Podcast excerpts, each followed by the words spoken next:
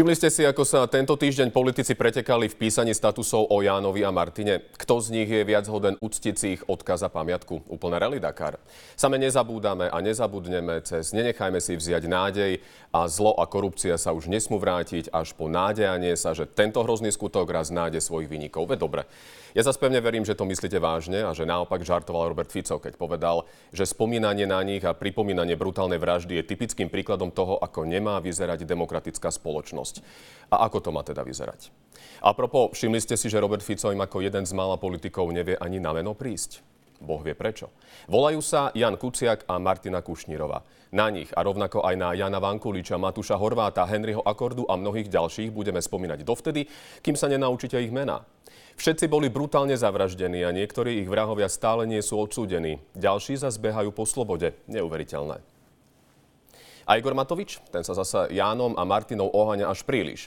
Nezabúda však popri tom všetkom šíriť nenávisť a urážať každého, k tomu príde do cesty. Často aj novinárov, ktorých viní za to, že nezvládol svoju úlohu a Slovensko čakajú predčasné voľby. Za predčasné voľby nemôžu novinári, ale vaše egá.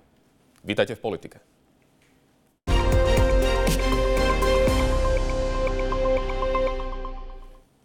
Dnes s poslancami Národnej rady Janou Byto Ciganíkov z SAS. Peknú nedelu. Dobrý deň, ďakujem za pozvanie. Lukášom Kyselicom z Olano, vítajte. Dobrý deň, prajem, ďakujem za pozvanie. Marianom Kérim zo Smeru, peknú nedelu. Dobrý deň, prajem.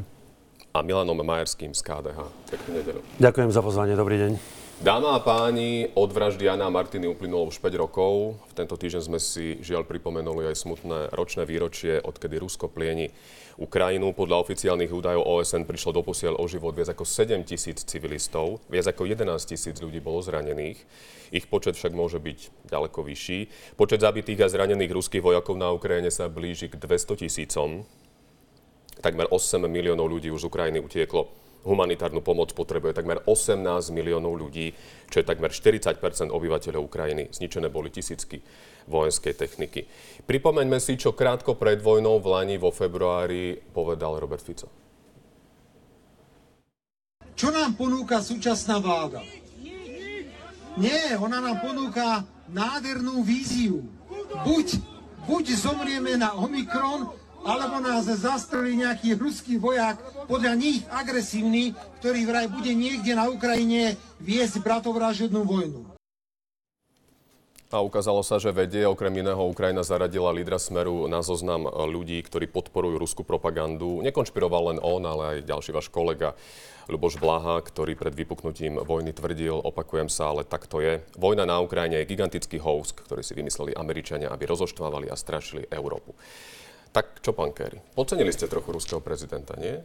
Pán redaktor, my sme počúvali ukrajinských politikov, ukrajinských vojenských predstaviteľov, napríklad aj na Slovensku. Najväčší expert na Ukrajinu, pán Duleba, povedal dva dni pred 24. februárom, že nemyslí si, že Ruská federácia zautočí na Ukrajinu. Navyše, ako opoziční politici sme nikdy nedisponovali aj spravodajskými informáciami, ale stalo sa. Priznám sa, že ja som to neočakával aj s odstupom jedného roka to priznávam, ale nebol som sám, ktorý sa mýlil. Pán Kerry, to chcete porovnávať, veď nikto predsa neočakával, že Rusko napokon, dúfali sme, že na, naozaj to Rusko nikdy neurobi, stalo sa. A tieto reči o tom, že určite nikdy, a čo si to dovolujete, a, a vojna na Ukrajine, gigantický hoax, to sú čisté konšpirácie. Opakujem, nielen my sme sa mýlili, mýlili sa tí, ktorí uh, majú oveľa lepší prehľad na Ukrajine, mám na mysli najmä ukrajinských politikov, a vysokých e, vojenských predstaviteľov Možno keby ste sa ospravedlnili, pán Kerry, tak by to ľudia o tom Ale v čom sa mám ospravedliť? Ja môžem povedať, že som sa mýlil. Čo sa zmení na tom, keď poviem, že sa ospravedlňujem? Áno, chcete odo mňa, ospravedlňujem sa, že som sa mýlil a myslel som si, že k vojenskému konfliktu nikdy nedôjde. Ako to vidíte vy, pani Ciganíková?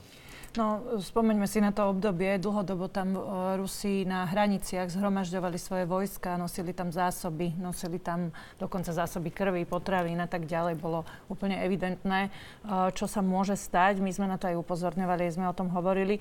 Uh, považujem za absolútne nemiestné, porovnávať sa s Ukrajinou a s ukrajinskými predstaviteľmi v tom čase, ktorým stali pred veľmi ťažkým rozhodnutím, či teda oznámia obyvateľom čo sa ide diať a čo hrozí a tým spôsobuje v krajine paniku, alebo sa budú znova a znova pokúšať o mierové rokovania, ktoré, ako si pamätáme, Rusi do ešte deň, dva pred vypuknutím vojny nám tvrdili, ako nič neplánujú a, a teda hrali divadlo. No tak samozrejme, že Ukrajinci sa snažili do poslednej minúty uh, o tú mierovú cestu.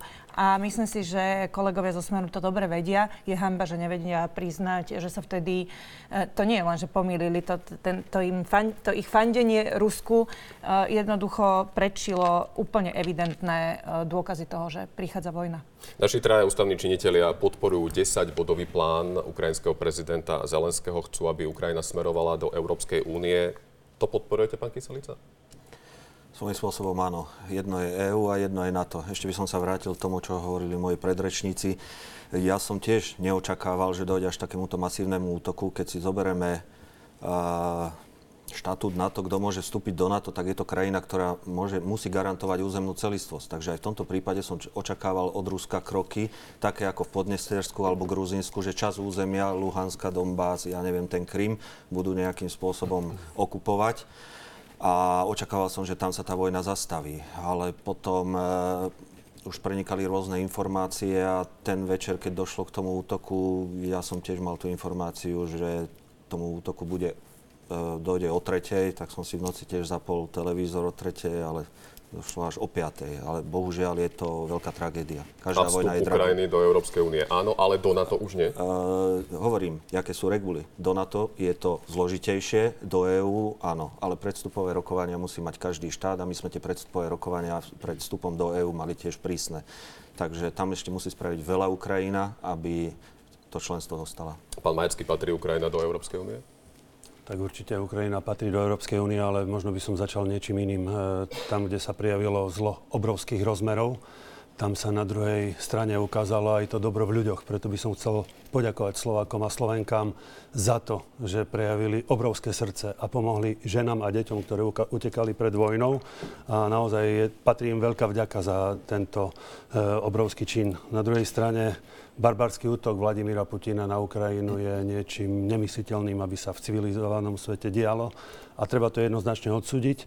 A treba dopriať Ukrajine, aby mala nárok na územnú celistvosť, aby bola opäť slobodnou krajinou, preto nič iné si neželáme, iba mier aby zavládol aj u našich susedov. Uh-huh. Zašírenie konšpirácií o vojne, pán Kerry, ako stranu vás už začiatkom februára na stretnutí, na ktorom ste aj boli, kritizovali napríklad veľvyslanci Veľkej Británie či Francúzska. A v Lani na druhý deň po vypuknutí vojny náš parlament odsúdil vojnovú agresiu.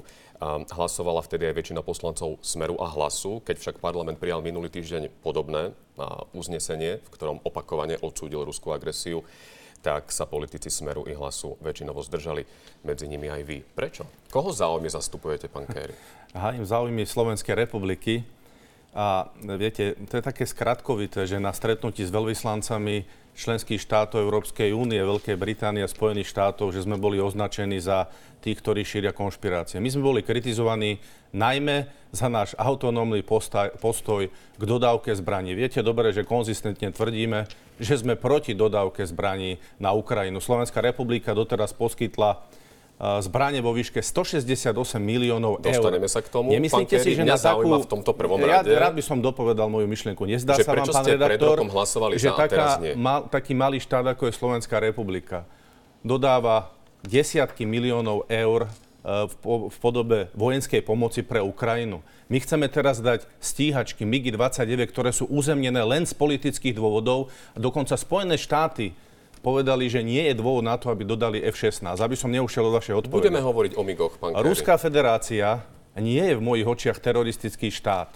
Štát, ktorý vedie regulárnu vojnu, nemôže byť teroristický štát potom by sme museli označiť za teroristický štát aj Spojené štáty a Veľkú Britániu. Pán Kerry, prečo v Lani áno ste označili Rusko za agresora, sme, tento rok už nie? Je rozdiel o, označiť Ruskú federáciu za agresora. To, čo sa udialo 24. februára 2022, je akt agresie, ale opakujem, Ruská federácia nie je teroristický štát. A dovolte mi jednu myšlienku. Viete, Keby svet existoval od roku 2000, od 24. februára 2022, tak sa tu zhodneme ale svetu bol aj predtým, pán redaktor. a v roku 2014 treba začať hľadať príčiny tohto konfliktu. Ja nechcem ospravedlňovať 2024 agresiu... či už 2014 pri Kryme, myslíte? 2014 nechcem ospravedlňovať agresiu Ruskej federácie, ale viete, bol zvrhnutý prezident Janukovič, bol tam prevrat, ktorý podporovali Spojené štáty americké, ani sa e, už nerozpakujú hovoriť o tom, že tam naliali e, 5 miliard eur. A navyše sa radikalizovali mnohé nacionalistické skupiny na Ukrajine a urobili doslova peklo rusky hovoriacemu, rusky hovoriacej menšine na Ukrajine. Toto sú fakty. Pani Ciganíková, je Rusko teroristický štát? Tak e, to uznesenie bolo aj z našej iniciatívy a schválené aj našimi hlasmi. Samozrejme, že Rusko je teroristický štát. Ja som teda v, v čase vypuknutia vojny išla na hranice, kde som, e, ja si pamätám te, ten moment, ako viacerí z nás určite tú noc, keď e, sa to udialo, to ráno, keď sme sa zobudili. Ja pamätám si, že nasledujúci večer som ležala doma v posteli, v teplej posteli, zakrytá perinami, vedľa mňa môj manžel a rozmýšľala som nad tým, že tí ľudia tam stoja na tých hraniciach, chcú sa dostať do bezpečia, tak som zobrala si e, s kolegami kampaňový stan a išli sme, urobili sme vyhrieva, vyhrievaný stan, jedlo, pitie. Bola som tam okolo týždňa s kolegami a teraz keď počúvam, že Rusko nie je teroristický štát, pán Kerry, ja som sa tam stretávala so ženami, ktoré, eh, aby som nekecala, stretla som tam ženu, ktorá konkrétne videla, ako zastrelili jej muža. Stretla som tam ženu, eh, ktorá videla to, že zbombardovali ich domov a pod troskami zomreli jej deti. Stretla som tam ženy, ktoré, eh, ktorých sa tam deti pýtali, že kedy uvidia svojho otca. Ten otec tam musel zostať bojovať. A toto sa stalo len preto, lebo Rusko najväčšia krajina chce byť ešte väčšia. Čo to je, keď nie terorizmus? Keď tam bombardujú oby, no obydlia a znásilňujú ženy. No tak pre mňa to terorizmus no, jednoznačne je. Počujete, nepoučujte ma, lebo Smer je, patrí k najväčším konšpirátorom, čo tu máme. Spochybňujete 10 tisíce obetí.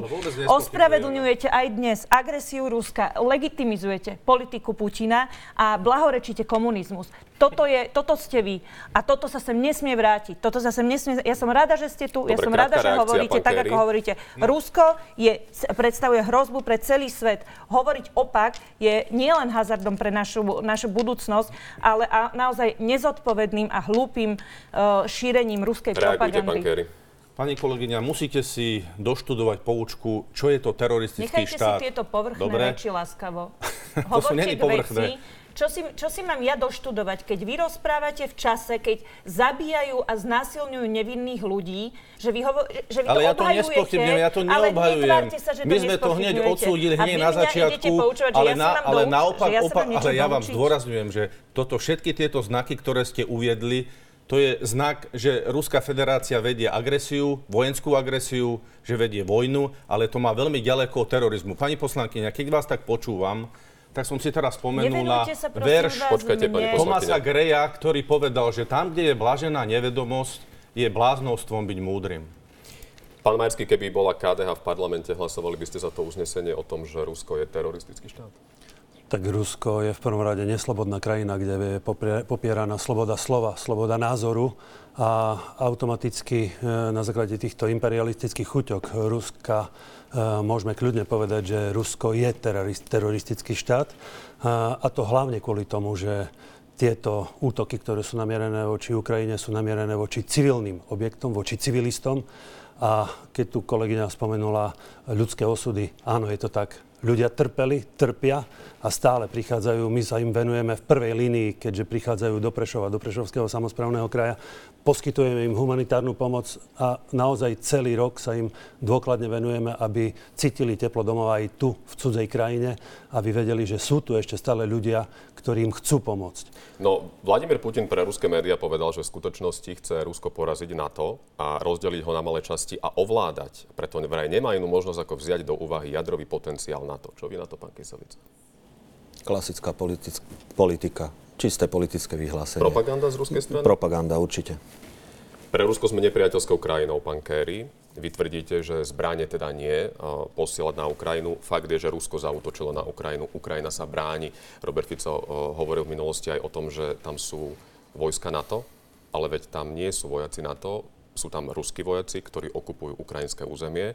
A otázka teda, vy si nerozmyslíte to napríklad poslania alebo predanie našich migov, ktoré my už nevieme používať, ako tvrdí rezort obrany, ani ďalej servisovať a nemá ho kto využívať. Ste zásadne proti. Pravdepodobne sa na tom nič nezmení ani v pondelok 27. na tej mimoriadnej schôdzi. Vy chcete mier, to tvrdí Smer. Tak keby Vladimír Putin chcel mier, tak to môže urobiť predsa lusknutím prsta, kedykoľvek stiahnuť svojich vonakov. Mm, veď e, ten mierový plán, ktorý predstavil už minulý rok e, ukrajinský prezident, Rusko odmieta. Oni s nimi v posledných týždňoch sa odmietajú baviť a rokovať. Pán redaktor, toto nie je mierový plán, toto je návrh na kapituláciu. Takto by sa Ukrajinci mohli správať vtedy, keby boli 50 kilometrov pred Moskvou a nie v terajšej situácii. Mier bol na dosah ruky vtedy, keď sa stretli Rusi a Ukrajinci za jedným stolom v Turecku. Turecku ako sprostredkovateľ. Dokonca sa už tieto e, plány začali meniť už do reálneho života ale vtedy prišiel zásah zo strany Spojených štátov a Veľkej Británie, ktorí povedali Ukrajincom, aby takýto mier nepríjmali. To je prvá vec. Druhá vec. Viete, my sme na začiatku hovorili o tom, že tento konflikt je naozaj zástupný konflikt medzi Ruskou federáciou a Spojenými štátmi, respektíve NATO. Ale útočí Rusko, na tom sa asi zhodneme, pán Kerry, že útočí Rusko a nie NATO ale koľkokrát to musím povedať, že vojenskú agresiu sme hneď od začiatku odmietli.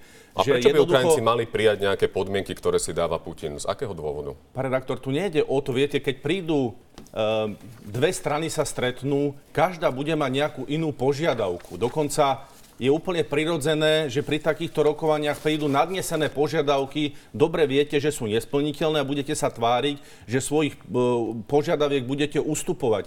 Ale bez toho, že sa nezačne hovoriť o diplomatických rokovaniach, ktoré by mohli priniesť mier, tak sa nepohneme z miesta. Pán Viete, Kerry, Vladimír Putin vec... chce, aby Ukrajina uznala nezávislosť juhovýchodného regiónu Donbass, kde ležia dve samostatné separatistické republiky Donetsk a Luhansk a tiež Krymu ktorý Rusi anektovali už v roku Rektor, 2014. Vy mi nechcete vôbec dovoliť povedať myšlienku, tu ste Teraz budete reagovať? Štyria proti nie, ja sa pýtam, pán názoru, nie, ja chcem nie, nič iné. Ja sa nebojím vašich otázok, Neodvracete tú pozornosť na mňa, pán Kerry, ja sa iba pýtam. Nechajte mi dopovedať myšlienku, jednu Skúste myšlienku. Skúste mi odpovedať a nechám vás dopovedať. Prečo by si mal Vladimír Putin nárokovať na cudzie územie? Ale veď anexiu Donecka a Luhanska sme odmietli. Prečo sa ma pýtate ako prváčika na základnej škole? To mám do nekonečna hovoriť. To je medzi tými požiadavkami, s ktorými samozrejme Ukrajina nesúhlasí. Ja sa pýtam, že prečo by Hlavná Ukrajina mala súhlasiť s jeho požiadavkami. Ruskej federácie je jedna jediná. Ne- neutralita Ukrajiny a že nemôže vstúpiť do Severoatlantickej aliancie. Opäť vám dám A do Európskej únie do Európskej únie, ja nehovorím, že by nemala vstúpiť Ukrajina, ale tak sme si prešli takou tvrdou tortúrou, pri plnení rôznych podmienok, že jednoducho teraz dávať Ukrajincom falešné nádeje nie je fér, pán redaktor. A nemá o tomto rozhodnúť Ukrajina ako nie, samostatný štát? nemôže Prečo o tom nie? rozhodnúť Ukrajina. Prečo? O členstvo Slovenska v Európskej únie rozhodovalo Slovensko. O vstupe Slovenska do Severoatlantickej aliancie rozhodovala Slovenská republika, alebo ten e, klub tých e, štátov, ktorý nás prijal. Ja sa pýtam, že prečo Rusko by malo vôbec zakazovať Ukrajine pridať sa do toho spolku? Prečo v roku 1962, kedy na Kube sa objavili sovietské jadrové rakety, tak sa Spojené štáty cítili ohrozené. A reálne sa cítili ohrozené. A po 60 rokoch, čo sa, pán redaktor, zmenilo na tom, že sa Ruská federácia cíti ohrozená tým, že na Ukrajine by sa mohli nachádzať vojska a zbranie Severoatlantickej aliancie a že tá hranica NATO by sa posunula na hranicu e, medzi Ukrajinou a Ruskou federáciou. To je tak ťažké pochopiť. To sú elementárne veci a mrzí ma, že jazyk popredných európskych lídrov aj amerických sa e, momentálne e, zúžil na sankcie voči Ruskej federácie, dodávku zbraní a o miery je zakázané hovoriť my, čo hovoríme o mier, my sme označovaní za mierových štváčov. Dobre, v pondelok sa bude rokovať v parlamente aj o skorších uh, predčasných voľbách, prípadne o tom, či by Slovensko malo poslať darovať asi nie, ale predať napríklad e, Ukrajine naše migy. Pomôžete otvoriť tú schôdzu, pani Ciganíková, ako SAS? Určite nepomôžeme otvoriť túto schôdzu. E, my, sme, my sa prikláňame k pomoci Ukrajine. Jednoznačne sme aj my osobne, aj naši nominanti Ukrajine pomáhali. Ono sa Veľmi ťažko, veľmi ťažko sa počúva na výročie vojny, ktorá trvá teda už rok a rok tam zomierajú, trpia, trpia ľudia, len preto, lebo ruský vojak sa rozhodol prísť na cudzie územie a vraždiť tam. Tak veľmi ťažko sa počúvajú e, slova nielen pána Kerryho, ale viacerých predstaviteľov Smeru. Ale je dobre, že to počujeme. Blížia sa voľby. Smer je nebezpečný. Smer je nebezpečný. E, Zajezd naproti tomu ponúka úplne jasne zahraničné, zahraničné Počkajte, čiže vy smerovanie k západu. otvorenie schôdze, ale ste za to, aby migy išli na Ukrajinu? Sme za to, aby migy išli, Ako to samozrejme. potom urobiť, lebo Jaroslav Naď hovorí o tom, že jedine parlament môže o tom rozhodnúť. Áno, ale Jaroslav Naď ro- tie- zároveň povedal, že keď to bude aktuálne, prídu oni s touto schôdzou, e, budeme, budeme sa o tom rozprávať. S týmto problém nevidíme, ale v tomto momente je to len politická agenda. Ale prosím vás, nechajte ma len naozaj krátko reagovať na, na ten dlhý monolog, čo tu mal uh, pán Kerry, ktorý sa cíti ešte ukriúdený. No, prosím vás pekne, akože dôvod odôvodňovať, ospravedlňovať tú vojnu tým, že, že e, Ukrajina nemá sama o seba e, rozhodovať a porovnávať to s našim vstupom do EÚ. Pán Kerry, my sme urobili referendum o vstupe do EÚ, kde občania rozhodli, že chcú vstúpiť. To bola bodka. A, a ro, občania, ešte raz, občania suverénnej krajiny rozhodli, že chcú vstúpiť. Ostatní e, kolegovia, ostatní členovia súhlasili a tak sme vstúpili a predstavte si, nikto nás preto neprišiel vraždiť. Uh, Ukrajina sa... Môžete ma teraz nechať? Pán veci môžem rozprávať? Pán. Kerry, môžem rozprávať? ja som vás nechala. páči. Ďakujem veľmi pekne. Vy to porovnávate s Ukrajinou. Ukrajina, keď len začala rozprávať o tom, že by chcela patriť k západnému svetu, okamžite začali byť Rusmi vraždení. Môžete rozprávať o maastrichtských kritériách, o tom, čo sme mali splňať. Nič to nemá. O histórii. Dnes tu teraz zomierajú ľudia a vy to ospravedlňujete a tým to ospravedlňujete, že vraj sa Rusi báli toho, že 6% ich hraníc bude akože spoločných z NATO v budúcnosti niekedy, no tak teraz majú s Fínskom a Švedskom oveľa väčšie a to nevadí, prečo nenapadajú tých. Kubu pred tými Ja vám, 60 pán Kerry, rokmi. pán Kerry, ešte a povedať. opäť, a opäť, a pred 60 a pred 100 rokmi. Vysvetlite mi, ako môžete obhajovať Putina a vraždenie dnes. Ale Nerozprávajte mi, neobhajujeme. Dobre, prečo nie ste tu iba vy. Hovoríte z mojich že by som obhajoval vraždenie. Celú dobu to počúvam. Tak Celú máte dobu to počúvam. Poviete, že oni o sebe nemôžu dáma a rozhodnúť. páni. Polsko dodalo Ukrajine 4 tanky Leopard 2, onedlho pošle ďalšie, to isté Kanada. Švedsko im dodá až 10 tankov Leopard a systémy protivzdušnej obrany Hawk. V pondelok by sa teda malo rokovať. E, Pravdepodobne sa asi nepodarí otvoriť tú mimoriadnu schôdu. Ako bude hlasovať Olano? My sme tak dohodnutí, že nebudeme tu robiť e, alebo naskakovať na Ficové divadlo. Proste túto schôdzu neotvoríme. Minule, keď malo byť prvýkrát, tiež som bol učený ako spravodajca k danej veci. Teraz je obdobné uznesenie napísané. Ale vy Aj osobne, teraz, pán poslanec, ja osobne za? neotvorím. Za to, aby migy išli na Ukrajinu? Neotvoríme, tak to troška chcem širšie Povedzte. tomu povedať. Uh, neotvoríme, ale ako pán Naď avizoval, my prídeme s vlastným uznesením. Kedy? Uh, to bude pár dní. Pár dní maximálne. To už bude marec, čiže pravdepodobne najskôr v marci, hej? Len jedno, čo chcem povedať. Tu sa v médiách stále od smeru verklikuje jedna vec, že tieto zbranie sa nemôžu ota- e, odozdať, keď je vláda len poverená. Ale aj to uznesenie je napísané v zmysle 119 i ústavy, že nemôže vláda rozhodovať o zásadných otázkach vnútornej a zahraničnej politiky, ani so súhlasom prezidentky. V poriadku. To keď si zoberieme z jednej strany, áno, je to zásadná otázka, ale ústava je ako písaná. Kebyže to zoberieme z druhej strany, že u nás je živelná pohroma, alebo nás napadne nejaký štát a my by sme potrebovali zbranie, tak Fico by vyskočil, že to je zásadná otázka, Slovensko nemôže nakupovať zbranie? Lebo bola by to zásadná otázka. Takže keď si to zoberiete paralelne z druhej strany, tak tá ústava má vady. To je jedna vec. Ale potom aj Fico, aj v uznesení, alebo aj viacerí pozabudli na to, že v ústave sa píše 119R o ďalších otázkach, ak to ustanoví zákon. Tam je potrebný predchádzajúci súhlas prezidentky. A vtedy by vláda mohla rozhodnúť o tom, a aký zákon. Keď si zoberieme zákon o správe majetku štátu 278 z 93., tak ak by sa ten majetok vyradil, že už je nepotrebný a už teraz sú tie stíhačky uzemnené, tak takáto možnosť by tam bola. Vy osobne, pán Kyselica, lebo minister obrany Áno. hovorí o tom, že naše migy sú uzemnené, nemá ich to servisovať, nemá ich to využívať. Ste za to, aby išli na V Ukrajinu? prvom rade nechcem, aby to robilo NATO, aby sa NATO nezaťahovalo do vojny na Ukrajine. Na to je zriadený ten formát Rammstein, eh, kde je 60 až 80 štátov, ktorí pomáhajú Ukrajine.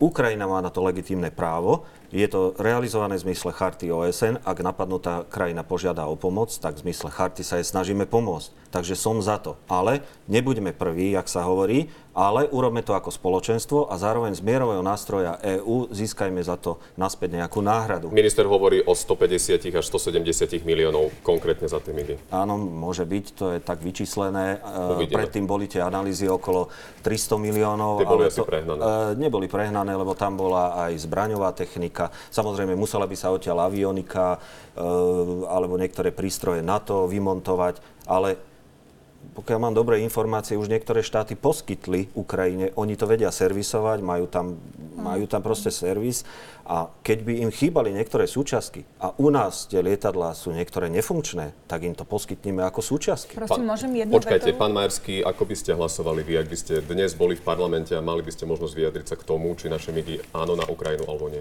Tak v prvom rade Slovenská republika nie je opustený ostrov. Slovensko je súčasťou nejakých e, krajín, ktoré by mali zvoliť určite koordinovanú spoločnú, koordinovaný spoločný po, e, postup. E, ako náhle by došlo k nekoordinovanému postupu, mohlo by sa stať, že by bola táto pomoc neefektívna. Ja sa na druhej strane ale pýtam, že čo máme poslať Ukrajine?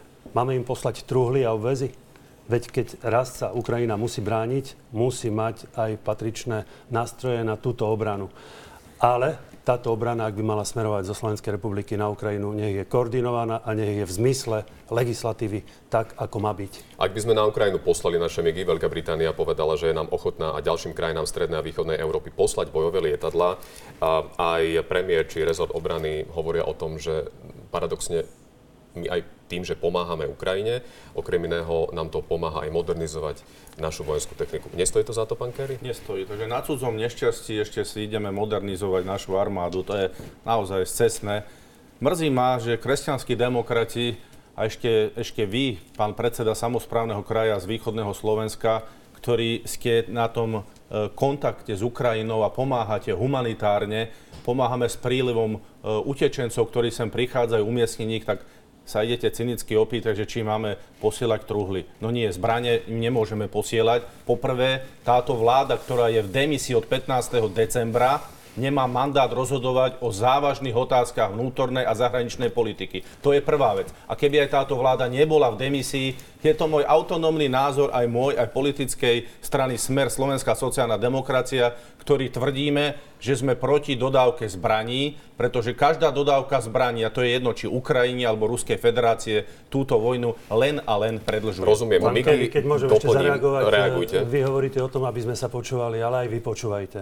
Ja som v prvom rade povedal, že chceme mier a chceme, aby zavládol mier aj na Ukrajine, nie len u nás. A chceme pomôcť, dopomôcť Ukrajine, aby tento mier naozaj reálne mali.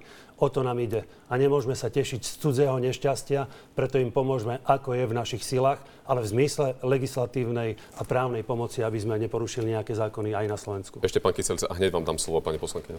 Ja chápem, pán Kerry, váš postoj, ale teda chápem. Chápem v tom zmysle, že Fico sa derie k moci a on len čaká, že keď nastúpi a on to potom cez výboha, cez prostredkovateľskú nejakú firmu predá, tie migy, ja neviem kde, či do embargovaných krajín, alebo sa môžu dostať do Ruska, alebo aj na Ukrajinu. Proste ide tu možno o biznis. Ale naozaj, jak som povedal, pokiaľ spoločenstvo usúdi to Ramštajne, že áno, môžu ísť aj lietadla takéhoto typu, a za to dostaneme takú a takú náhradu, budiš, nech idú. Ešte Alebo doplním. môže sa tam dať nejaká doložka, že tie lietadla nemôžu zlietnúť, môžu byť len na náhradné súčiastky pre ich e, zničené bojové stroje, alebo to je jedno, to je jedno, proste nech sa spraví nejaká dohoda a keď to je u nás uzemnené, nepotrebné a namierové rokovanie, ak sa hovorí, každé lietadlo, každé auto potrebuje pečiatku, aby mohlo jazdiť po ceste alebo zlietnúť v miery, počas mieru, tak toto naše MIGy už nemajú. Migy majú aj Poliaci a tí potvrdili, že sú ochotní poslať ich na Ukrajinu v prípade, že to bude dohoda širšej koalície krajín NATO. Pani Ciganíková. Ja som chcela len doplniť pána Kyselicu, ktor- ktorý hovoril o tých migoch, eh, aby aj ľudia si vedeli predstaviť, napríklad Maďarsko už pred 20 rokmi vyradilo tieto isté migy a nevie ich 20 rokov predať. Tak eh, to naozaj akože pomôcť krajine, eh, pomôcť Ukrajine s jej obranou, z jej územia e, a ešte teda z toho niečo získať, ako neexistuje dôvod, prečo to neurobiť. Neexistuje žiadny dôvod. K tomu, čo e, hovoril pán Majerský o tom, že to má byť koordinovaný postup, on je. On pomáha 60 krajín e, a, a naozaj sa Slovensko koordinuje. Nie je to samostatná aktivita a je veľmi dobre, že to robíme. No a k tomu, čo hovoril pán Kerry, prosím vás pekne, my si vlastne, preložme si, čo hovorí Smer, čo hovorí pán Kerry. Oni hovoria, nepomáhať uh, Ukrajine tak, aby, aby mohli vyhrať. Oni chcú, aby sme nedodávali bra- eh, zbranie a čím sa majú tí Ukrajinci braniť? Vreckovkami, čo im pošleme, alebo, alebo čím sa majú braniť? Oni vlastne chcú, akože, aby skončil konflikt tak, že Ukrajina prehrá a Rusko budeme mať na našich hraniciach. Toto hovorí Smer. Nehovoriac o tom, že F-16 kupoval e, práve Smer, práve Fico s odôvodnením, že tie MIGy sa nedajú používať na Slovensku, že ich nepotrebujeme. Tieto, nakúpil, tie, tie, e, tieto sa rozhodol nakúpiť a teraz rozprávajú o tom, že tie isté MIGy, ktoré oni sami nazvali nepoužiteľnými, e, nemáme dávať krajine, kde ich vedia servisovať, kde ich vedia ovládať a kde ich môžu Pán použiť Kerry, na obranu svojho územia a životov sme si občanov. navzájom neskakali do rečí. Povedzte, pán uh, Zoberme Majerský. si pár rokov späť. Slovenské národné povstanie. Na Slovensku v podstate neboli žiadne vojny, ne, nebola žiadna vojna, žiadne boje. Na Slovensko v rámci Slovenského národného povstania partizánom dodávali zbrane aj Sovieti, aj Angličania. Nedodali im ani truhly, ani obvezy, dodali im zbrane. Vďaka tomu Slovensko bolo súčasťou potom aj víťaznej, ale, víťazného ale bloku. viete prečo, pán predseda? Preto, aby tu bol mier. Nie, pretože sa o tom dohodli Churchill s Rooseveltom. Padla dohoda a táto dohoda zatiaľ nepadla. Padlo nejaké vojenské rozhodnutie o tom, že Ruská federácia má byť vojensky porazená. A Churchill so, s Rooseveltom sa dohodli, že áno, Nemecko bude vojensky porazené a preto budú dodávať zbranie aj Sovietskému zväzu, aj ďalším štátom. Pán Kerry, vy ste šéfom budú, zahraničného ktorí výboru. budú bojovať proti nacistickému Národnej rade. A tak ma teda zaujíma, či by ste možno aj vy osobne boli spokojní, keby sa teda Vladimirovi Putinovi dokázalo poraziť a obsadiť Ukrajinu a zvrhnúť Ale vládu Volodymyra Zelenského. Samozrejme, že by som z toho nebol nadšený. Ja, a prečo vôbec takéto niečo pripúšťame? Veď hovoríte o tom, že Ruská federácia je v defenzíve, že je demoralizovaná, že tam viaznú dodávky a na druhej strane politici, ako je pani Remišová, hovoria, že o chvíľu má byť hranica s Ruskou federáciou v Liptovskom Mikuláši. Však toto je šírenie poplašných správ. A ďalšia vec je veľmi nezodpovedné, pani poslankyňa, keď hovoríte o tom, že Ruskú federáciu treba vojensky poraziť. Dá sa jadrová veľmoc vojensky poraziť? To sa vás pýtam. No to by sme boli na tom práve my Slováci veľmi zle, keby nie. Samozrejme, Ukrajina dá sa musí poraziť vyhrať. jadrová veľmoc. Nie, že len, že dá sa. Dá, aj Ukrajina porazí Rusko. Rozumiete? Počujete nás? Ukrajina porazí Rusko. Aj vďaka Slovensku, do veľkej miery sme jedni z najaktívnejších, chvála Bohu. Aj vďaka ďalším spojencom, vďaka Západu a moderným, moderným krajinám Ukrajina porazí Rusko. Ak, tak ne, ak sa tak nestane, je to bezpečnostná hrozba Rubikon. pre našich občanov. A vy to obhajujete len preto, lebo jednoducho drukujete a obdivujete Putina. To je neskutočné. To sú, to sú nezmysly, ktoré mi stále podsúva pani poslankyňa Ciganíková. Počkajte, neskačte si prosím do Ona je v názore už militantnejšia ako pán poslanec Krupa, lebo vy tomu vôbec nerozumiete. Zahraničnej obranej politike absolútne nerozumiete. Nikto, kto tu sedí, tomu nerozumie. Rozumie tomu len a len smer a vy, pán Kerry. Pán Kerry, ešte keď dovolíte otázku, pamätný výrok eh, Roberta Fica o tom, že eh, pred príchodom nemeckých vojakov na Slovensko označil nemeckú armádu Bundeswehr za Werkmatt a odmieta sa za to ospravedlniť. Mal by to urobiť podľa vás? Pán redaktor, na budúce, keď budete chcieť eh, položiť otázku týkajúca sa Roberta Fica, Veľmi rád určite príjme vaše pozvanie Bude to o dva týždne, opýtam sa ho na to, ale pýtam sa to teraz vás ako Viete šéfa čo? zahraničného výboru. Zase využijem moje historické poznatky. Na základe čoho vznikla e, nová nemecká armáda? Na, za, na základe pozostatkov z Wehrmachtu.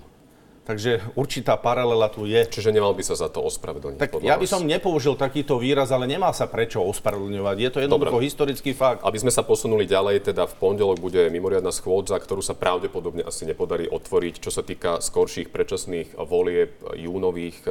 Vy ste za ten september stále, pani Ciganíková? Dohoda padla.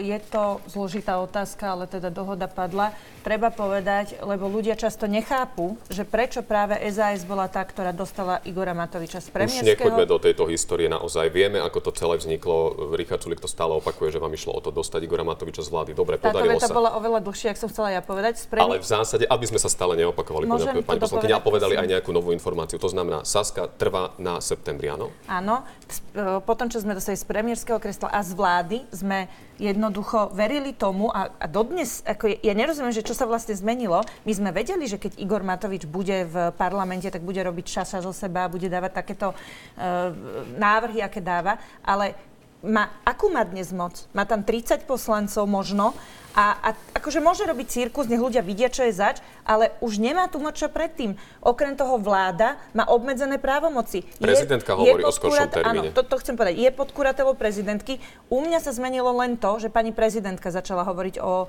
skoršom termíne, o tom by sme sa museli pobaviť, ale povedzte mi, eh, či je teraz naozaj dôvod to, že Robert Fico, čo je dôvod? To, že Robert Fico eh, urobil mimoriadnu schôdzu, alebo to, že eh, Igor Matovič robí šaša ako vždy, to má byť teraz dôvod zmeny, keď už raz bol september dohodnutý. A posledná veta dôležitá, aby sme aj vysvetlili ľuďom, že prečo, prečo sa takto postupuje, je to, že inak by nebolo možné sa dohodnúť na zmeny ústavy a vôbec by nemohli byť predčasné voľby. Ten september bol vlastne súčasťou toho, že sa toto umožní a zároveň orgány činné trestnom konaní majú jednoducho e, viac času s istotou, kedy budú voľby, že budú neskôr. Pre mňa je napríklad toto dôležitá otázka. Dobre, čiže september. Uh, Olano? Ako bude Ja hlasovať? Ono asi za september však. Ja sa musím ohradiť voči tomu, že ja viem, že to je u vás také moderné, že si kopete, kopete do Matoviča stále, že tam robí šaša. Vôbec to nie je pravda. To ja môžem povedať, že SAS tam robí zase šaškoviny.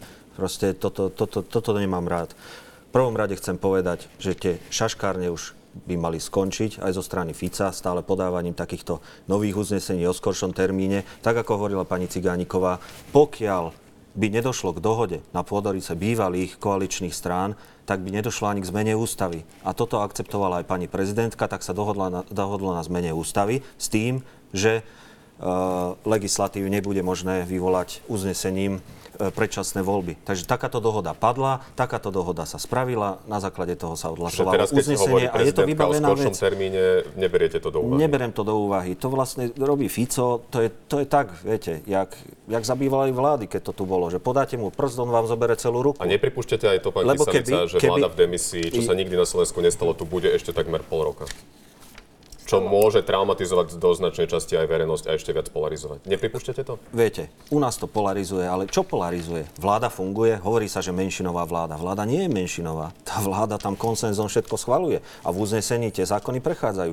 Zoberte si také Dánsko, alebo ja neviem, aj viaceré krajiny, že v parlamente majú menšinu. Niečo prechádza, niečo neprechádza. To len z, u nás to každý robí divadlo z toho. Jednoducho sa nastavil ten september, bola dohoda a fajka zhasla. Pán Majerský, vy by ste boli za skoršie predčasné voľby ako september?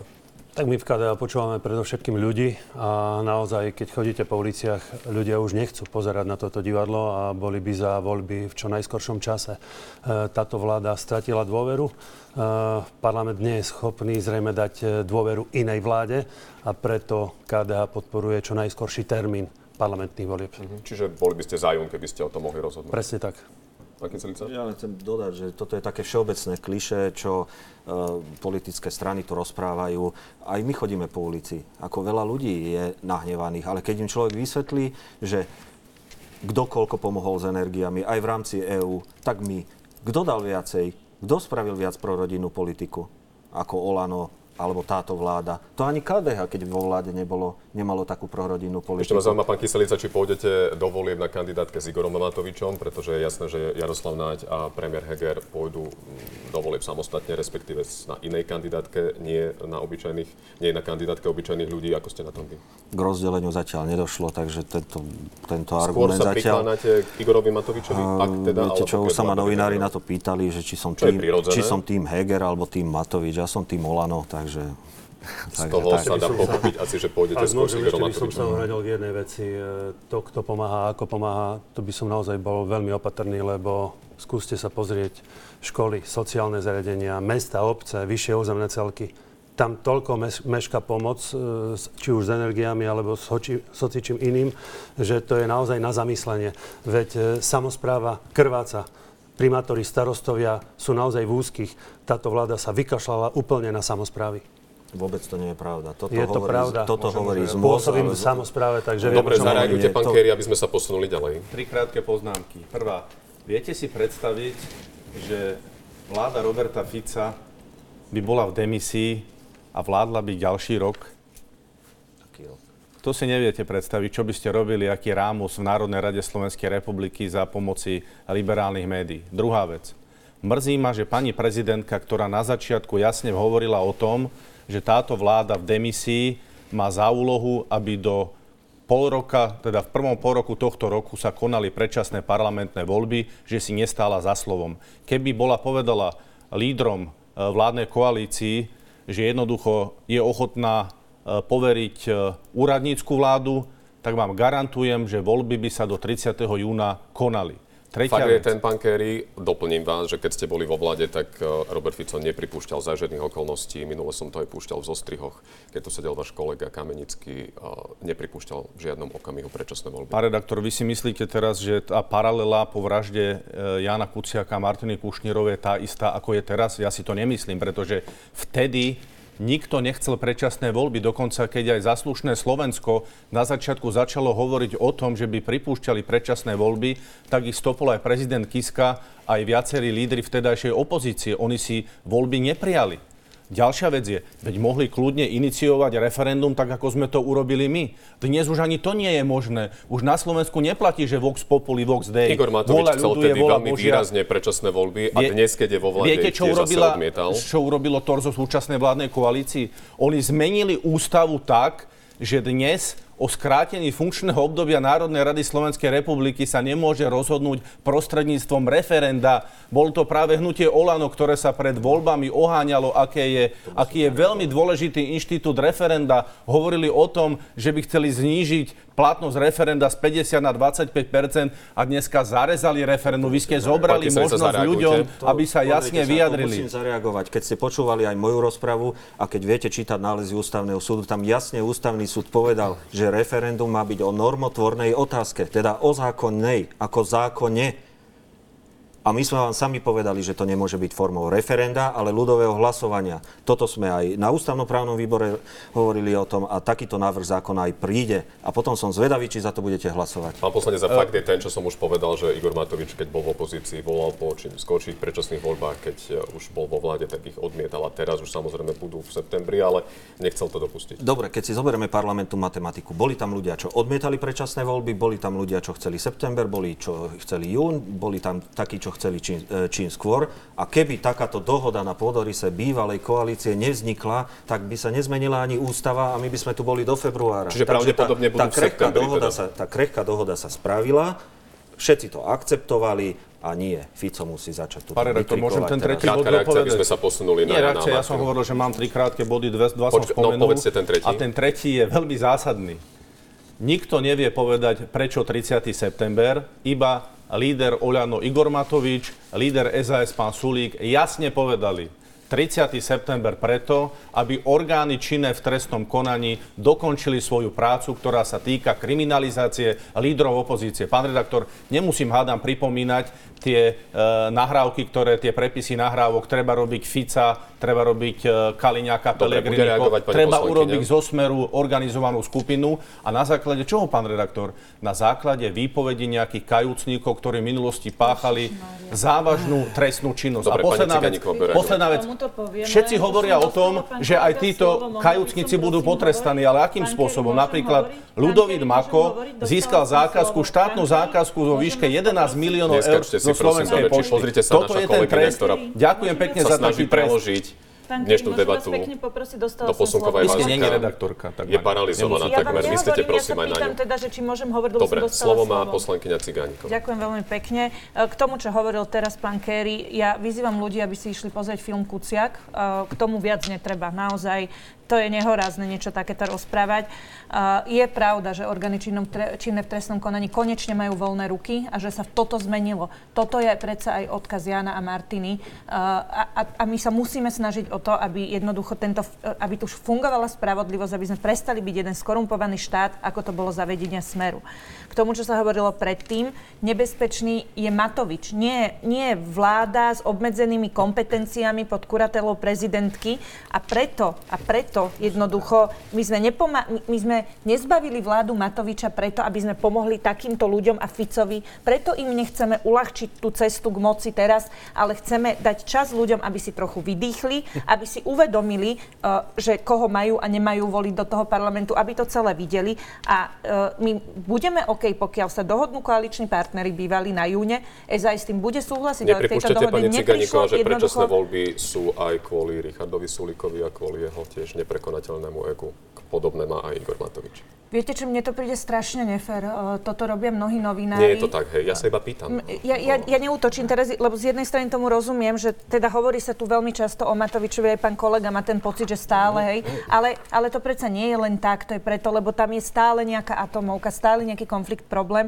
Ale ja teraz nebudem hovoriť o Richardovi, ale aby ste pochopili aj ľudský, budem hovoriť o sebe. Ja napríklad, môj prvý akože konflikt s Igorom Matovičom Nechoďme už vznikol- do tohto, naozaj máme vás, posledné minúty a zaslúžia si ich naozaj veta, Jan a Martina, veta naozaj, áno, to. áno, posledná Nechoďme veta. do histórie, kto kedy, ako koho stretol Len už. zautočil len kvôli tomu, že si myslím, že by malo byť viac poisťovní a zautočil osobne, že, že toto nie je fér porovnanie, že keď ja sa bránim proti útoku alebo Richard Sulik, tak je to jednak jednej. A, krátka reakcia, ideme Poli- ďalej. Politika je umenie nemožného. Ja tiež môžem povedať, že Sulik je nebezpečný. Však koľko kotrmelcov spravil. Ale tak, jak povedal pán Zurinda, či mal ten alebo ten, mali trpieť. Jak sa hovorí, o tom je koalícia. Ani mne sa nelúbili všet, vždycky všetky vaše návrhy zákonov, ale keď sa koalícia dohodla na niečom a po prípade by sa vedeli obrúsiť niektoré hrany, tak tie zákony išli. Či z jednej alebo druhej Ideme strany. ďalej, máme O tom je naozaj koalícia. posledných 15 minút. Už vám nenechám k tejto téme zareagovať. Už je to 5 rokov od brutálnej vraždy Jana a Martiny a po 5 rokoch počúvame, ako sú toho plné médiá a ako by sme sa tomu nemuseli toľko venovať. V deň výročia vraždy toto povedal líder Smeru. Chcel by som všetkých požiadať, aby už e, nechali týchto mŕtvych na pokoji. To, čo sa dnes deje v médiách od rána, je typickým prejavom toho, ako nemá vyzerať demokratická spoločnosť. Bolo teda v útorok, e, v deň výročia, 5. výročia vraždy. Rodičia Jana a Martiny už 5 rokov, pán Kerry, čakajú na spravodlivosť a na potrestanie výnikov. Dokážete si vôbec predstaviť, čo musia prežívať? A keď si ešte vypočujú takéto slova lídra Smeru, ktorý im nevie ani na meno prísť? Viete, určite musí byť náročné prežívať to, čo prežívajú rodičia po zavraždenom novinárovi Janovi Kuciakovi a jeho snúbenici. A to, čo sa udialo, bolo prekročením červenej čiary. Ale mňa mrzí, že táto vražda dvoch mladých ľudí bola hrubo zneužitá voči smeru sociálna Ako? demokracia. Začal to prezident Kiska, opozícia a samozrejme na prvom mieste by som dal média, ktorí bez toho, že by boli nejaké dôkazy, takto ukázali na to a začali linčovať politikov Smeru, že Smer nesie zodpovednosť za vraždu týchto dvoch ľudí. Samozrejme aj s odstupom 5 rokov je to veľmi ľúto, ale akékoľvek prepojenie s našou politickou stranou razantne odmietam. Pán Kyselica, vy ste bývalý policajt. To, že po 5 rokoch poznáme mena páchateľov, považujete za úspech? Úspech bol to, že sa podarilo tie osoby obviniť, ale v zmysle celého toho procesu pri trestnom práve je dôležité, keď budú osoby právoplatne odsúdené alebo právoplatne oslobodené. Žiaľ, o tom je trestné právo. Právo je jedna vec a spravodlivosť je druhá vec, ale ja pevne verím, že kolega Juhas odviedol veľmi dobrú robotu a nenajdu sa tam také procesné pochybenia, ktoré by bránili odsúdeniu páchateľov. Ako naozaj z tohto pohľadu, keď človek nepozná spis, tak sa k tomu nechce vyjadrovať, ale ja viem, čo si zažíval a toto sú hrubé manipulácie zo strany Smeru, že bola zneužitá táto vláda. Vôbec to nie je tak pravda. Ja som tam tedy pracoval, vražda. či, pa- pardon, vražda. Ja som tam tedy pracoval, ja viem, aký bol tedy unesený ten štát. Naozaj tu všetky informácie utekali, utekali a tu to vedenie si robilo tu, čo chcelo. A tí ľudia už tak zvlčeli, že došlo k tomuto. A žiaľ, to je vaša politika. Takže my znesieme zodpovednosť Nie, za vraždu? ja, ja nehovorím. Len vtedy už tí ľudia niektorí tak zvlčeli, že sa tu robilo také kucapaca, že tu generálna prokuratúra, špeciálna prokuratúra, proste e, politika si osedlala uh, ľudí vo vrcholových pozíciách v OČTK a toto je následok tej doby. Právoplatné sú v tejto kauze tri rozhodnutia. Strelec Miroslav Marček a jeho šofér Tomáš Sabo dostali 25 rokov za mrežami a sprostredkovateľ objednávky Zoltán Andruško 15 rokov. Rodičov Jana Martiny však zlomilo, keď špecializovaný trestný súd ešte v septembri 2020 oslobodil Mariana Kočnera a Alenu Žužovu, ktorí sú obžalovaní. Kočner teda konkrétne z objednania a Alena Žužová zo sprostredkovania. Vraždy v Lani v júni, v respektíve v roku 2021 Najvyšší súd oslobodzujúci verdikt zrušil, vrátil špecializovanému trestnému súdu, ktorý by mal o tom rozhodnúť pravdepodobne teraz v apríli. Bude spravodlivosti učinené za dosť? Čo myslíte, pán Majerský? Ťažko povedať. V skutočnosti treba povedať, že odkaz Jána Kuciaka a Martiny Kušnírovej si najlepšie uctíme tým, že budeme žiť a hľadať pravdu. Toto je alfa omega. A nezneužívajú a... trochu ten odkaz politici? A toto je druhé, čo chcem povedať, že politici výsostným spôsobom zneužívajú tento odkaz, zneužívajú ju na svoju seba prezentáciu a namiesto toho by mali naozaj napomôcť tomu nielen, aby boli odhalení samotní vrahovia, ale aj skutoční objednávateľia tejto vraždy, aby vražda týchto dvoch e, nevinných mladých ľudí bola naozaj dotiahnutá do konca. Potvrdzuje sa na druhej strane to, že o čom písal Kuciak je naozaj pravda, že chápadla vtedajšej vlády siahali do najvyšších stupňov vlády, že boli zneužívané eurofondy, že bola zneužívaná nehorazným spôsobom moc v tomto štáte. A toto nás všetkých zlosti a preto sa musí tento odkaz jednak žiť, naplniť a politik, ak nebude žiť pravdu, tak e, celá politika nám je na nič. Robert Fico tiež povedal, že smer s kauzou Kuciak nemá naozaj nič spoločné, ale vieme, že Jan Kuciak písal napríklad aj o Rodovcoch a Vadalovcoch, ktoré mali obchodné i súkromné vzťahy nielen s niekdajším tajomníkom Bezpečnostnej rady Slovenskej republiky a exposlancom Smeru Williamom Jasaňom, ale aj s bývalou hlavnou štátnou radkyňou Máriou Troškovou, ktorú bolo často vydať po boku vášho lídra? Ale nič z toho sa nepotvrdilo, pán redaktor. Prečo zase podsúvate niečo, čím prišli fakty. médiá, niektorí opozič, tedajší opoziční politici hneď po vražde? Myslím si, že veľmi triezvo teraz toto zhodnotil uh, pán predseda KDH Majerský. Naozaj politici z toho vytlkajú aj 5 rokov po vražde svoj kapitál je veľmi nemiestné, keď ich e, týchto nebohých mladých ľudí oslovujú krstnými menami, ako to často robí napríklad pán poslanec Čeliga. Ešte jedna vec. Viete, mne sa niekedy zdá, že spravodlivosť na Slovensku je slepá len na jedno oko a že prichádza k selektívnemu nejakému prístupu. A nič nie je horšie ako selektívna spravodlivosť. To je dôsledok, nie je potom najväčšia nespravodlivosť. Pani kolegyňa spomínala film Kuciak. Viete, mali sme tu film Únos, Mali sme tu film Svinia, kde je absolútne čierno-biela podaná pravda. Ja sa teda chcem opýtať, ja som nevidel tento film, vy ste ho zrejme videli, pani kolegyňa. Spomínalo sa tam aj napríklad to, ako predseda Richard Sulik sa často stretával e, s pánom Kočnerom u neho doma na raňajkách. Hovorili napríklad o voľbe generálneho prokurátora. Alebo sa tam spomínalo to, že pani Žužová sa veľmi dobre pozná so súčasným špeciálnym prokurátorom, pánom Danielom Lipšicom. Vieme o tej e, komunikácii medzi nimi dvomi. Viete, pán Lipšic stačí, keď povie, toto nie je pravda, mne sa niekto nabúral do toho, ja sa s pani Žužovou nepoznám. Ale ak sa už jedná o politikov typu Andreja Danka alebo Martina Glvača, tam je úplne iný prístup. Dobre, reagujte, mne vadí tento dvojitý meter a selektívny pekne. prístup. Budem rada reagovať, toto som presne čakala. Len e, chcem povedať, aby sme sa vyjadrovali k tomu podstatnému a to je naozaj tá, to, že si musíme pripomínať, čo sa tu stalo pred 5 rokmi. Vražda Jana a Martiny je, je odkaz, ktorý jednoducho nesmieme zabudnúť a ja nerozumiem vyjadreniam, že takto sa nemá správať nejaká krajina, veď ako inak, keď nie takto.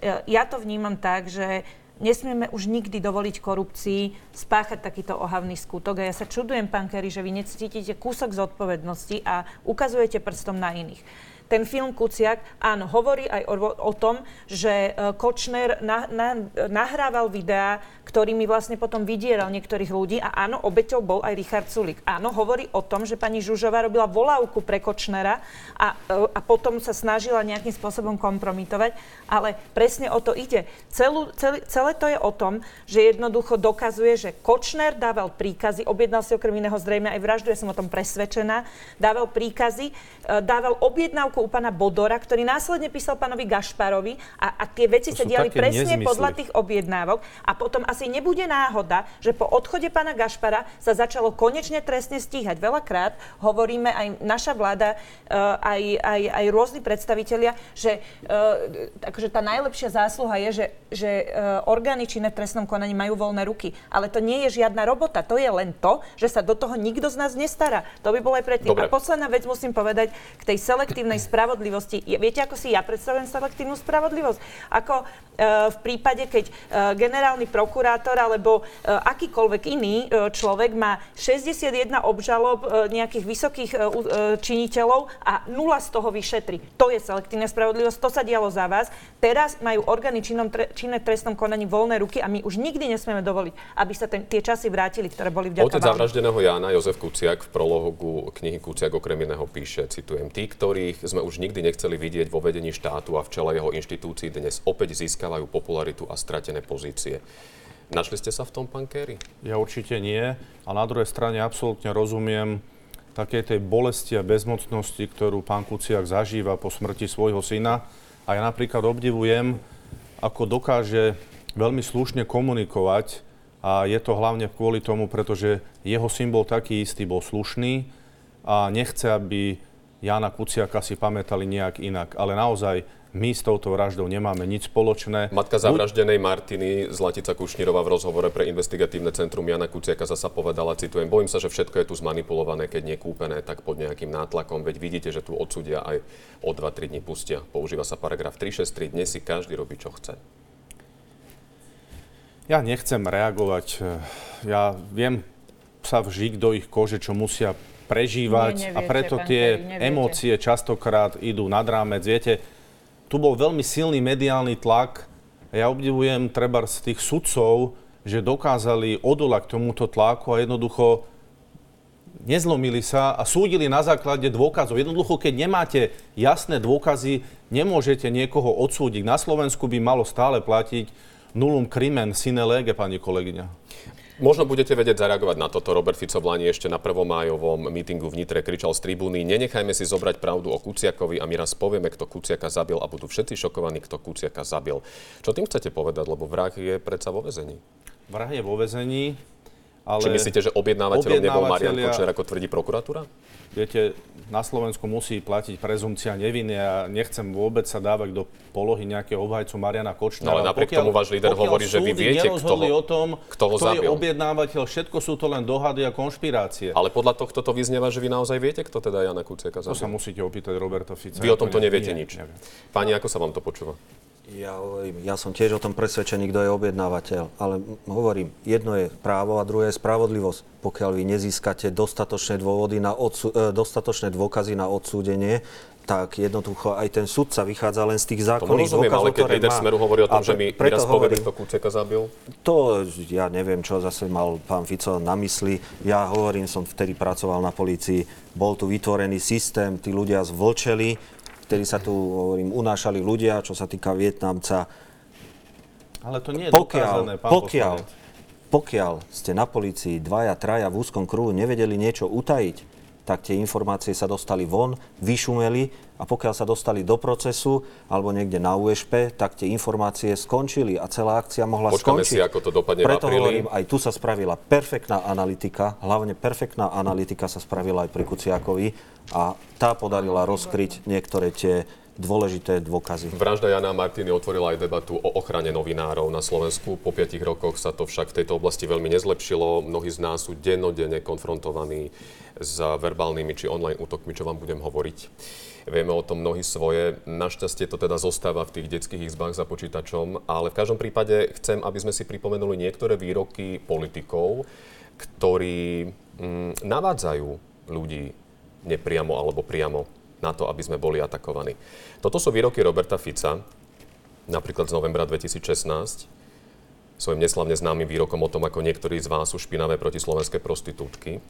O dva roky na to, napriek tomu, čo za džihad proti smeru vediete, vedzte, že ideme znovu vyhrať parlamentné voľby a nech vás komediantov medzi novinármi dobre trafí. O pár mesiacov na to, keď bolo jasné, že by ho Andrej Kiska nevymenoval za ústavného súdcu, povedal, vy ste najväčší zločinci na svete, vy ste v tejto republike napáchali najviac škody. Nemyslíte si, pán Kerry, že takéto výroky apelujú na ľudí, aby sa nám dokonca mohli vyhrážať aj smrťou? Nám sa takisto vyhrážajú pomaly na dennej báze. A to ako argument stačí? Nie, nie, však nenechali ste, vy tu nie ste obeď. nenechali ste ma dopovedať, pán redaktor. Povedzte. Viete, ja som 12 rokov v vrcholovej politike a naozaj mám pocit, že médiá nie sú objektívne. Možno Robert Fica niekedy používa expresívne slova, ktoré by som ja nepoužil, a na druhej strane ja nikdy v živote nebudem trojnásobný premiér ako Robert Fico. Čiže on si to môže dovoliť, hej, povedať? Myslím si, že častokrát vie, prečo to hovorí a niekedy vidí aj, aj ten, za ten pomyselný A rok. nepripúšťate, že takéto výroky môžu kohokoľvek v tom online priestore nabádať k tomu, aby bol ochotný nám treba želať smrť a deje sa to často, je to normálne? Samozrejme, že ja nikomu z novinárskej obce neprajem smrť, ani takým novinárom, o ktorých viem, že sú výsostne neobjektívni, ale viete, my sa tvárime, že tu funguje demokracia, ale nie je to tak. Prečítate si tri denníky liberálne a zistíte, že je to všetko cez kopírák. A ďalšia vec, veď my sme dospeli e, k tomu, že sme išli treba e, cestou Ruskej federácie, cestou vypínania webov, škodlivých webov, kvôli boju proti dezinformáciám a hoaxom. Toto nie je dobrá cesta, ktorou sa Slovenská Uražanie republika novinárov vydala. nezaostáva nič dlžný ani Igor Matovič. Začal však až keď sa dostal do vlády, lebo v opozícii sa novinárov skôr zastával. Pripomeňme si aj jeho výroky.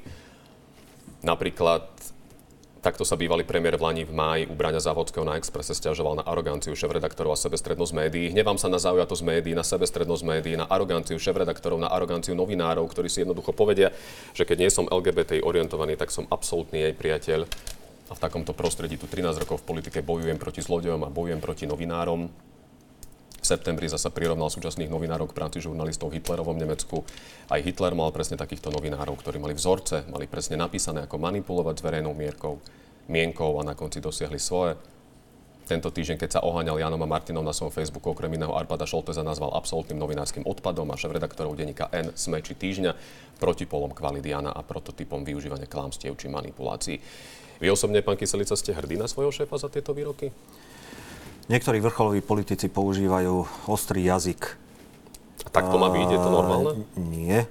Hovorím, ja by som takýto ostrý jazyk nepoužíval, ale viackrát sme sa aj na klube bavili a pán Matovič hovoril napríklad, toto napísali teraz smečku. A tu sú fakty, tu sú fakty. Podložil nám ich jasne faktami, jasne faktami, alebo nejaký návrh zákona, alebo čo. Ja teraz a nikoho neobhajujem v rámci takže, novinárov, iba sa pýtam, či takýto štýl komunikácie je normálny a či náhodou by nemali trochu pribrzdiť, pretože to môže potom komukoľvek dať voľné ruky v písaní a môžu sa nám to ktokoľvek vyhrážať No, smrťou. a to vám chcem povedať, že pokiaľ sa to 3 roky tak deje, že pomaly každý deň hovorí pozrite, pozrite, pozrite, pozrite, že vždycky bola napísaná nejaká nepravda, tak ja sa ani nečudujem, že A prečo sem tam... nepravda?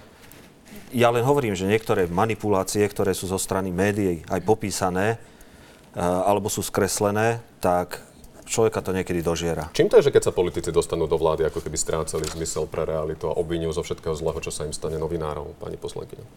To, to nie je celkom pravda. Je to tak? A ja keď Tým, hovorím, čo- že niektorý návrh zákona uh, zrazu novinári začnú otáčať. Úplne inak.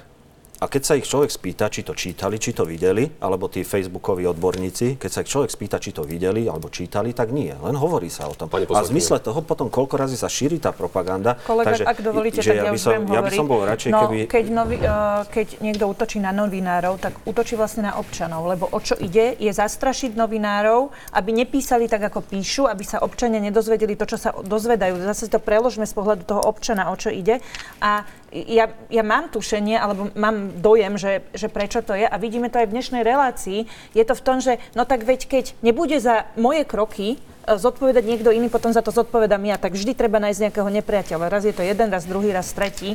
No v žiadnom prípade novinári nezodpovedajú uh, za, za to, čo sa tu deje. Zodpovedáme si za to sami. V prípade pána Matoviča ešte o to ironickejšie, že on si kariéru postavil na práci novinárov. On ani jedinú vlastnú kauzu nemá. Všetko to boli otvorené novinárske kauzy. A chcem povedať k tomu, aj čo hovoril pán Kerry. Nie, pán Kerry, vy sa neviete vžiť do rodičov Jana a Martiny, nemáte sa ako vžiť, pretože e, vy, vy aj teraz dnes dokazujete, že vy nerozumiete tomu, prečo máte mať tú zodpovednosť. Vy ste predsa umožnili jednému Kočnerovi sa cítiť e, akože neohroziteľný až tak, že si objednal vraždu. Nikto predsa nehovorí, že to niekto od vás objednal, alebo že ste o tom vedeli. Ide o to vytváranie tej atmosféry. A v tomto prípade je tá zodpovednosť a nie len v tejto oblasti, ale napríklad aj v oblasti, ako sa správame a vyjadrujeme k ľuďom, k LGBTI, z LGBTI komunity a iní. A Dobre, my, my politici, ako by sme si to končiť. Neuvedomilo a ukazujeme prstov na novinárov alebo iných nepriateľov. Pritom my sme zodpovední. No, ja, ja Pán dobre, dobre, pán Kerry, mňa V hlavne. prvom rade buďme veľmi radi za to, že tu jestuje sloboda tlače a médiá sa môžu slobodne vyjadrovať k akejkoľvek téme. Na druhej strane máme tu aj etiku médií alebo novinárov a hlavný princíp tejto etiky by mala byť objektivita. Občan má právo na objektívne informácie, ale aj politik má právo na to, aby jeho názory boli objektívnym spôsobom odprezentované. Ak sa takto bude diať, tak eh, nebude tu konflikt medzi premiérom, či už bývalým, alebo eh, akýmkoľvek iným. A bude tu jednoducho verejnosť informovaná pravdivým spôsobom o tom, čo sa deje eh, v štáte, v krajine, vôbec v regiónoch Vláda ďalej. zároveň v stredu vyjadrila ľútosť nad smrťou Jana a Martiny. Zároveň vyjadrila vôľu štátu zabezpečiť novinárom také podmienky, v ktorých budú mať svoju prácu môcť teda vykonovať slobodne a bez zastrašovania. Počkáme si na detaily, uvidíme, s čím prídu. A policajný prezident tiež povedal, že po vzore Holandska by mohli vzniknúť kontaktní policajti, ktorí by slúžili akási barlička pre novinárov v prípade, že sa nám niekto vyhráža smrťou, čo sa deje bežne. Reportéri bez hraníc zasa žiadajú úplnú spravodlivosť za vraždu Jana a Martiny a zároveň na misii na Slovensku ohlasili aj finančnú či odbornú pomoc na ochranu mediálnych profesionálov pomocou špeciálneho projektu Bezpečná žurnalistika SK. Dámy a páni, sme v tom všetci spolu, tak si držme palce, aby sa nič také z minulosti neopakovalo. Ďakujem, že ste prišli diskutovať. Všetko dobré, peknú nedelu. Ďakujeme za Ďakujeme, pozvanie. zvyšok nedele. Pekný deň. Ďakujeme za pozvanie. Pekný deň.